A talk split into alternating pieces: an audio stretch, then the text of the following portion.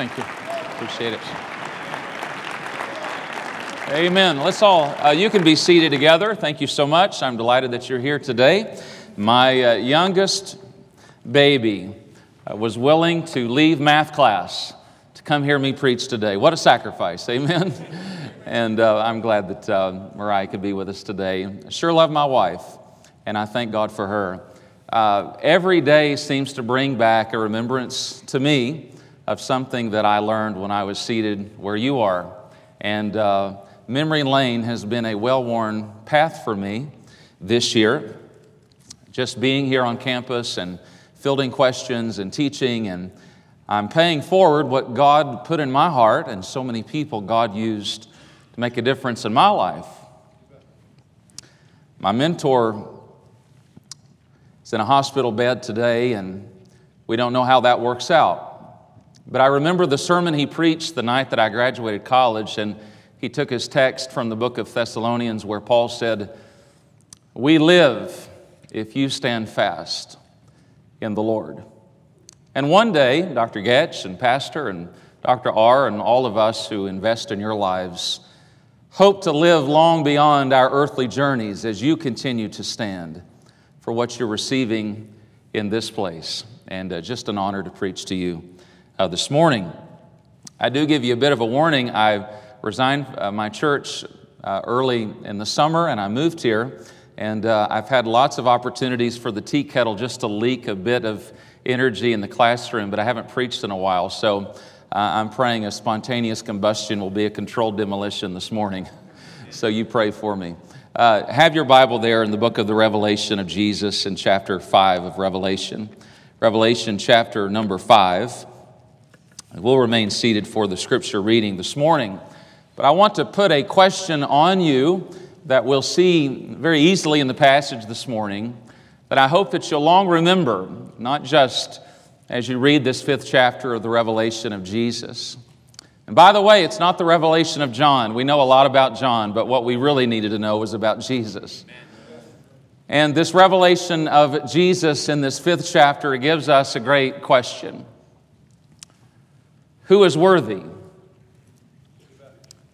I've lived long enough to know that I'm not worthy. And I've known a lot of great men, but they're not worthy. There's only one that's worthy, and his name is Jesus Christ. I'm reading from the first verse of this fifth chapter. The Bible says, And I saw in the right hand of him that sat on the throne a book written within and on the backside, sealed with seven seals. And I saw a strong angel proclaiming with a loud voice, Who is worthy? to open the book and to loose the seals thereof. And no man in heaven nor in earth, neither under the earth, was able to open the book, neither to look thereon. And I wept much because no man was found worthy to open and to read the book, neither to look thereon. And one of the elders saith unto me, Weep not, behold, the, the lion of the tribe of Judah the root of David hath prevailed to open the book and to loose the seven seals thereof. And I beheld, and lo, in the midst of the throne and of the four beasts, and in the midst of the elders stood a lamb, as it had been slain, having seven horns and seven eyes, which are the seven spirits of God sent forth into all the earth. And he came and took the book out of the right hand of him that sat upon the throne. And when he had taken the book, the four beasts and the four and twenty elders fell down before the Lamb, having every one of them harps and golden vials full of odors, which are the prayers of saints. And they sung a new song, saying, Thou art worthy to take the book and to open the seals thereof. For thou wast slain and hast redeemed us to God by thy blood out of every kindred and tongue and people and nation, and hast made us unto our God kings and priests, and we shall reign on the earth. And I beheld, and I heard the voice of many angels round about the throne, and the beast and the elders, and the number of them was 10,000 times 10,000, and thousands of thousands, saying with a loud voice, And can you read the remainder of verse 12 with me together? Ready, begin. Worthy is the Lamb that was slain to receive power and riches and wisdom and strength and honor and glory and blessing. Have you answered the worthy question? If you and I were transplanted to heaven this very day, what would we see? What would occupy our attention? What would fixate our minds? Clearly, from this fifth chapter and even back to the fourth chapter of the Revelation, we would be mesmerized not by the street of gold and the mansions, however, their configuration will be revealed to us someday. We will be fixated for eternity upon the Lamb of God, the Lord Jesus Christ. And in the heart of that city, there is a throne. And in the heart of the throne, there is the Son of God. In Revelations chapters 1, 2, and 3, we notice that Jesus was in the midst of the church. But as we enter that door in chapter 4, verse 1, notice chapter 4, verse 2, John said, Immediately I was in the Spirit, and behold, a throne was set in heaven chapters 2 and 3 in the church age, we see Jesus in the midst of the church, but now, praise be to God, we see the church in the midst of the Lord Jesus. And won't it be wonderful someday to be forever with Him in heaven? So we see the throne of God. The Bible says so much about this throne. Second Chronicles 18 18, the scripture says again, He saith, Therefore, hear the word of the Lord. I saw the Lord sitting upon his throne, and all the host of heaven standing on his right hand and on his left. But in Hebrews chapter 12, we see that the Lord Jesus has entered that throne by way of a cross. The writer of Hebrews says, looking unto Jesus, the author and finisher of our faith, who for the joy that was set before him endured the cross, despising the shame, and is set down at the right hand of the throne of God. In the British and Canadian system of parliament, I had to check my facts because of all of the Canadians in our school. In the British and Canadian system of parliament, there's a tradition that's observed every time a new session of government begins. It may be after an election where a newly elected party calls the parliament to meet for the first time, or the reconvening of the Congress after a summer break. At such time, the government prepares, and the Queen in England or the Governor General in Canada reads what is called the throne speech. It's a speech that outlines the plans of the coming government, determining to carry forward these edicts and these goals into the future years. Though the speech doesn't give the final details and every uh, small detail that might be involved in this speech, it, in broad strokes and in an outline form, it expresses the final direction the government desires to set for itself. And I want you to know as we come into Revelation chapter number five, we are reading the throne speech of the Lamb that sits upon the throne. From this point forward, as we know the revelation of Jesus Christ, the speech outlines the plans of God's government and is determined to carry forward God's designs in the coming eons of time. So, this morning, for just a few moments, I want us to ponder truths from this heavenly scene. I want us to fixate our minds upon the Lord Jesus, and I want us to answer the question who is worthy. If you're writing things down, number one, I want you to notice in this passage the unopened book. The unopened book. Notice again in verse number one, and I saw in the right hand of him that sat on the throne a book written within and without, sealed with seven seals. And I saw a strong angel proclaiming with a loud voice, Who is worthy to open the book and to loose the seals thereof? Now, if you're maybe new to this passage, you would obviously ask the question what is the identity or what are the contents of this book? There are no doubt several books that are described for us in the Bible. First of all, the Bible clearly speaks of itself as being a book. In John chapter 12, verse 48, our Lord says, He that rejecteth me and receiveth not my words hath one that judgeth him. The word that I have spoken, the same shall judge him in the last day. We, we know that there is the Bible, but that's not the book. John notices here in verse 1. We know in the Bible there is called a volume known as the Book of Man's Works. You find it in Revelation chapter 20, verse number 12. But the Bible says, I saw the dead, small and great, stand before God, and the books were opened, and another book was opened, which is the book of life. And the dead were judged out of those things written in the books according to their deeds of this book of man's works, Warren, Warren Wiersbe noticed that this book is insufficient to save anyone, but is necessary for determining the unbeliever's degree of punishment in hell.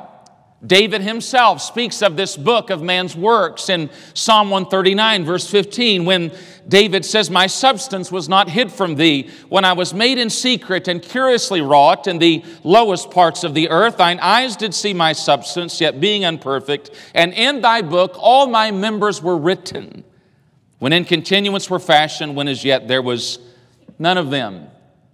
But that's not the book. John grieves that cannot be opened. Thirdly, there is the book of life. We read about it in uh, Revelation 20 just a moment ago.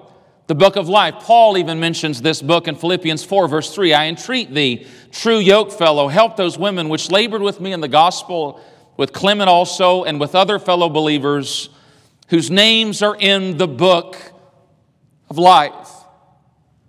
John is not grieving over an unopened Bible. He's not grieving over the inability of anyone in heaven to open the book of man's works or the book of life. This is a book of judgments that unfolds itself here in the Revelation account of Jesus. Notice chapter 6 very quickly if you have your Bible open, and I hope you do.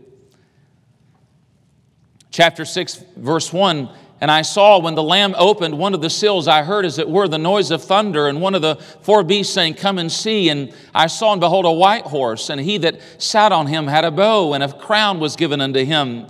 And then in verse 3, the second seal of this seven sealed book is open to the completion of those seals, which are opened into chapter number 8. John finally says in Revelation 9, uh, 11, verse 15, and the seventh angel sounded, and there was great voices in heaven saying, The kingdoms of this world are become the kingdoms of our God and of his Christ, and he shall reign forever and ever. So, this book, this unopened book, is this throne speech that outlines God's plans for sinful men that have turned in their rejection of Him as Creator and Him as Lord. For you notice in chapter 5 and verse number 9, as the heaven begins to praise and coalesce around the glory of this God, it says, Thou art worthy, O Lord, to take the book and open the seals, for thou wast slain and hast redeemed us to God. And then in verse number 13 and 12, it speaks of God as our creator. So this book is the unfolding of God's plans for the world and the nations that have forgotten God. But I don't just want you to see the unopened book. Number two, will you notice the unworthy congregation? Verse number three, and no man in heaven or in earth, neither under the earth, was able to open the book and to loose this, uh, to look thereon. And I wept much because no man was found worthy to open and read the book, and neither to look thereon. Nobody was worthy. The language here has this idea no one of any order of beings is worthy to open this book. He says, No man in heaven was worthy to open the book. No created being, no angel was worthy. Signifies that no angel can penetrate the future and disclose what is to come. He says that not only no man in heaven was worthy, but notice, secondly, no man on earth was worthy. Among all classes of people, sages and prophets and divines and philosophers, seminary professors, college PhDs, the presidents of the Woketopian Society. No one, no one was worthy on earth to open the seals of this book that discloses what only is reserved to God. Then he said, No man under heaven is worthy. I think there's an inference here to the supposed science of necromancy or the communication of, of dead ones. Not, not even they in their state are worthy to, to open this book. Paul speaks about those in heaven and on earth and under the earth when he says in Philippians chapter 2 that at the name of Jesus every knee should bow of things in heaven and things in earth and things under the earth, and that every tongue would confess that Jesus Christ is Lord. And the whole overarching argument here is no one outside of this Lamb is worthy to open the book. No man was found worthy, and John now having this great conflict in verse 4, the Bible describes John as weeping. Can you imagine tears in heaven? And the idea is that John begins to cry, and his weeping is loud and profuse, and he keeps on crying and emoting that who is worthy to open this book? Oh, I thought about the author of this book of the Revelation. Somebody yell at me who wrote this book of the Bible. His name was who? Was John. I, want you to hold your place here and I want you to go back to the gospel according to Mark. The gospel according to Mark in the 10th chapter. It's always interesting to me how the Lord Jesus is able to make such changes in people's lives. One of the first glimpses we have into the character of John and his brother James is Jesus assigns a name to them of sons of thunder, clouds without rain, trumpet blowers without sound, loud mouths. They probably had a prolific Twitter account. And it's John, the first time you meet John in, in the gospel records, he's, he's asking Jesus if we can rain down some fire from heaven and destroy cities that have turned away from the preaching of Jesus. And here in Mark chapter number 10, uh, John, along with his brother James, ask a really incredible question. The Bible says, uh, preceding these verses that Jesus and his disciples, verse 32, were heading to the city of Jerusalem. And it was heard that Jesus here in Jerusalem was not coming as a tourist, he was coming as the vicarious substitute for our sins. That on this trip to Jerusalem, he's going to give his life to be buried and he's going to rise again. And when James and John get a hold of this idea that the glory that awaits the Son of God is imminent to come, they, they say to themselves, Now is our time to ask the question. Verse 35 and James and John, the sons of Zebedee, come unto him, saying, Master, we would that thou shouldest do for us whatsoever we shall desire. And he said unto them, What would ye that I should do for you? Verse 37 They said unto him, Grant us, grant unto us that we may sit one on thy right hand and the other on thy left hand in thy glory. When you enter into your kingdom, we'd like to sit as bookends of your glory on the throne in heaven. Now, maybe they had let some of this revelation that Jesus had allowed them into, don't you think maybe they allowed some of that power and privilege go to their heads just a bit? After all, it was John, along with Peter and James in chapter 9 of Mark, who were allowed to go to the Mount of Transfiguration when Jesus was metamorphosized in their presence. It was Peter and James and John who were invited by the Lord Jesus to go down into the Garden of Gethsemane to pray with the Lord Jesus on that night of his passion. It was Peter and James and John who were allowed to be places the other disciples were not allowed to be. And it was John, was it not, that leaned upon the bosom of deity in the upper room when Jesus was about to leave that room and go die for their sins and mine.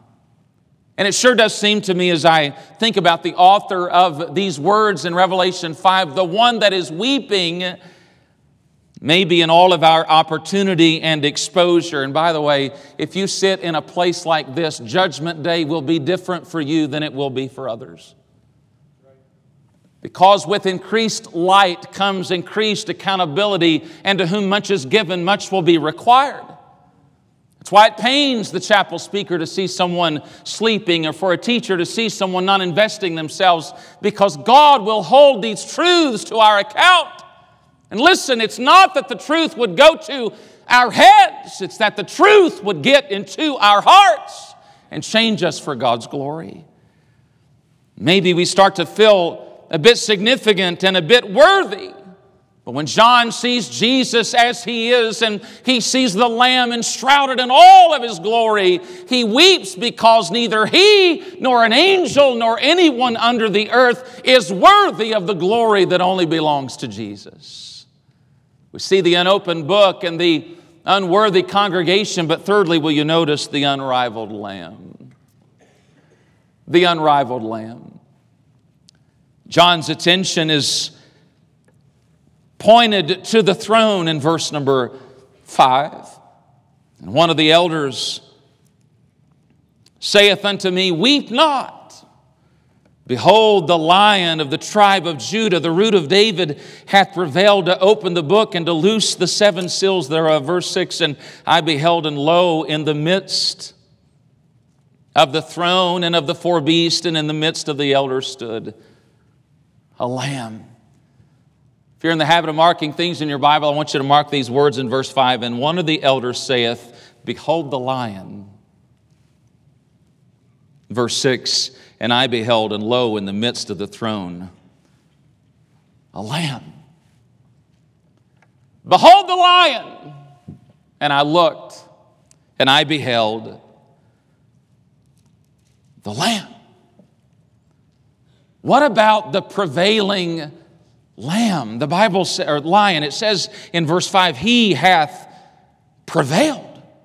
The word means he won, he overcame, he, he prevailed, he was superior, he subdued and conquered, he won the cause.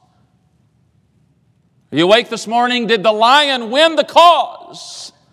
Is he victorious? Oh, yes, he's victorious. But the representative of this great victory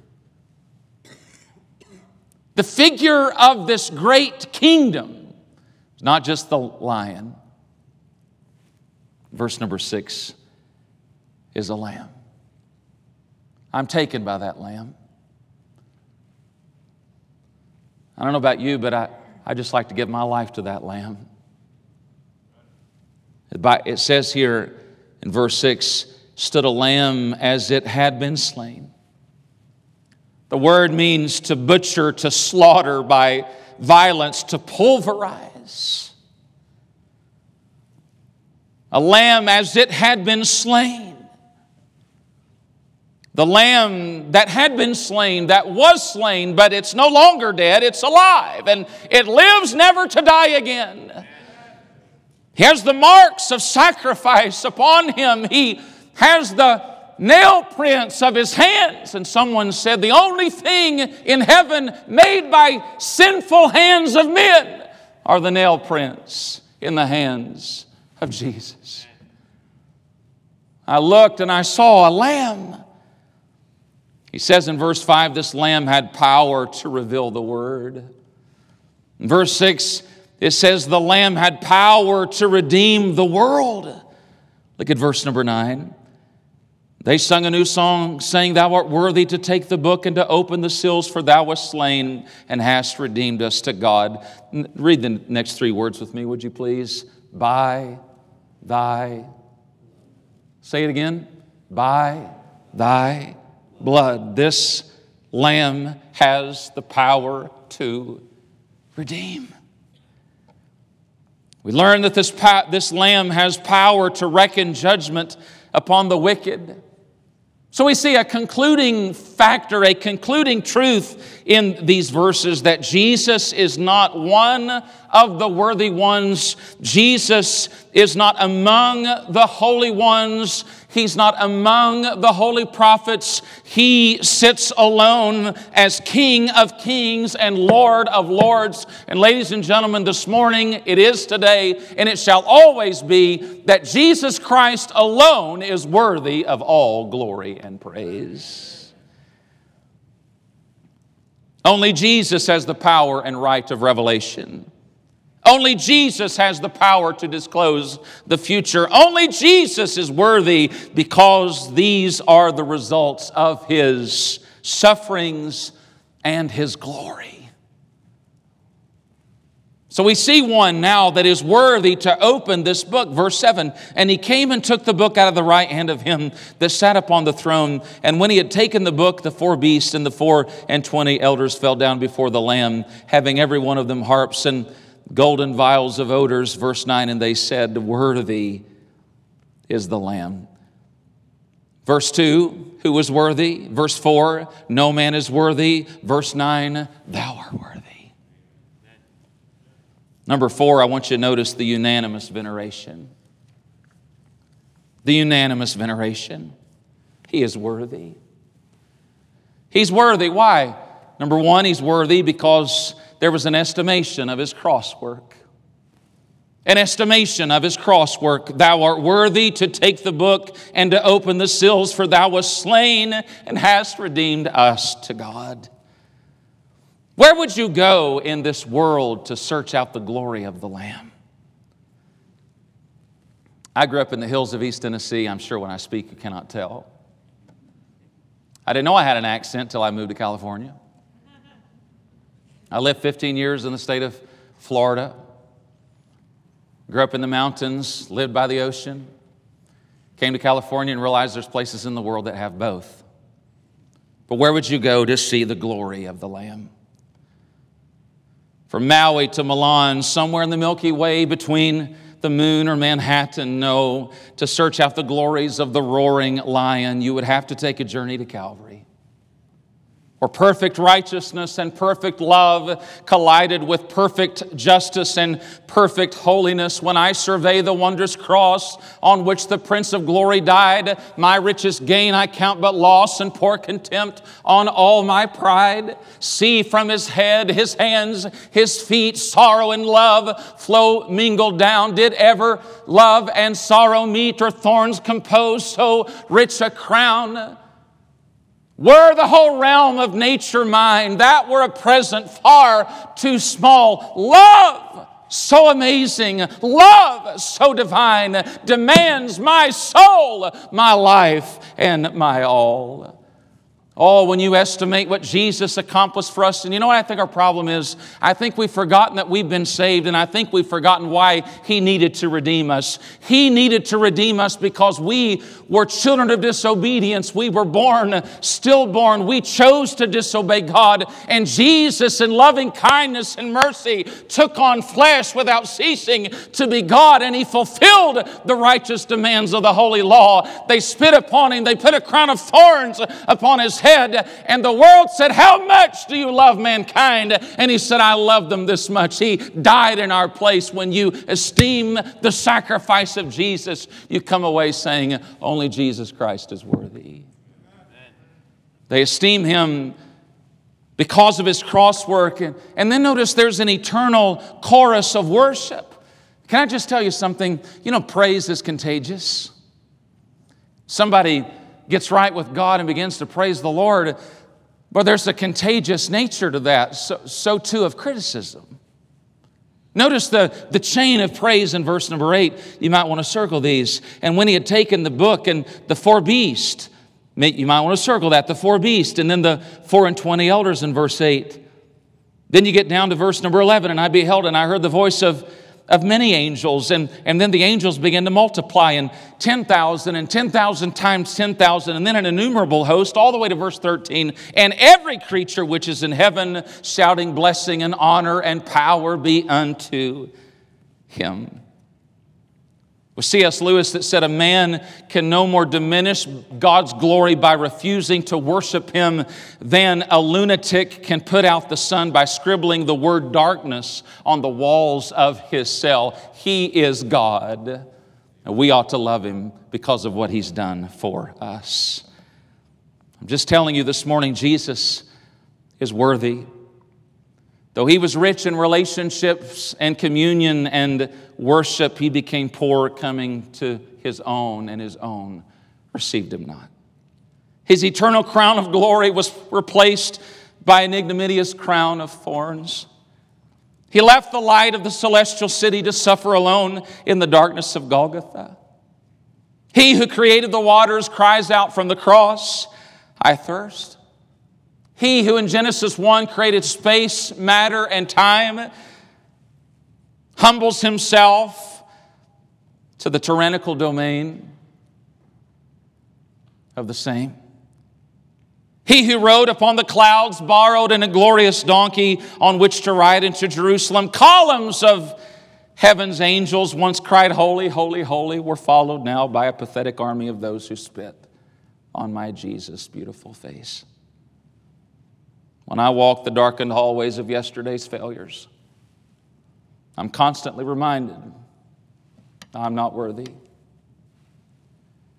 But when I turn my eyes upon Jesus, I remember once again Jesus Christ is worthy, and all God's people ought to say, Amen. Amen. Well, I want to give you one more truth. Number five. I want you to think about the uncertain response of creation. And can I just remind you of something? You don't make him Lord, he is Lord. He is Lord. You can confess that and you ought to, but He is Lord. Oh, magnify the Lord with me. Let us exalt His name together. I don't make Him worthy, brother. He is worthy.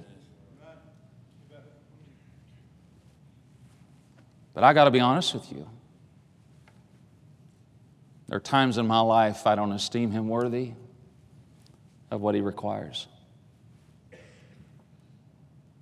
Maybe some of you are sitting here and God has been working in your heart to do something for Him and you're turning him away. You're rejecting him. Maybe he's called some of you to give your life as a missionary, and you know what it will cost you. And you've estimated all of this out. Talked to a guy one time seeking to know God's will, and he said, I take a piece of paper out and I write cons on one side and I write pros on the other, and if there's more pros than cons, I believe it's God's will. Good luck with that. Can I ask you a question? Is he worthy? Some of you have secret sins in your life and you fought tireless times to be rid of their dominion in your life. I want to ask you a question Is he worthy? I come away with this belief that there's nothing too great for me to give to this God who is so awesome, so wonderful in my life. He is worthy. Dr. Charles Keene wrote about the worthiness of God in foreign missions. He said when his daughter was eight years old, his daughter told he and his wife that she had surrendered to be a missionary. He said, I was great with that.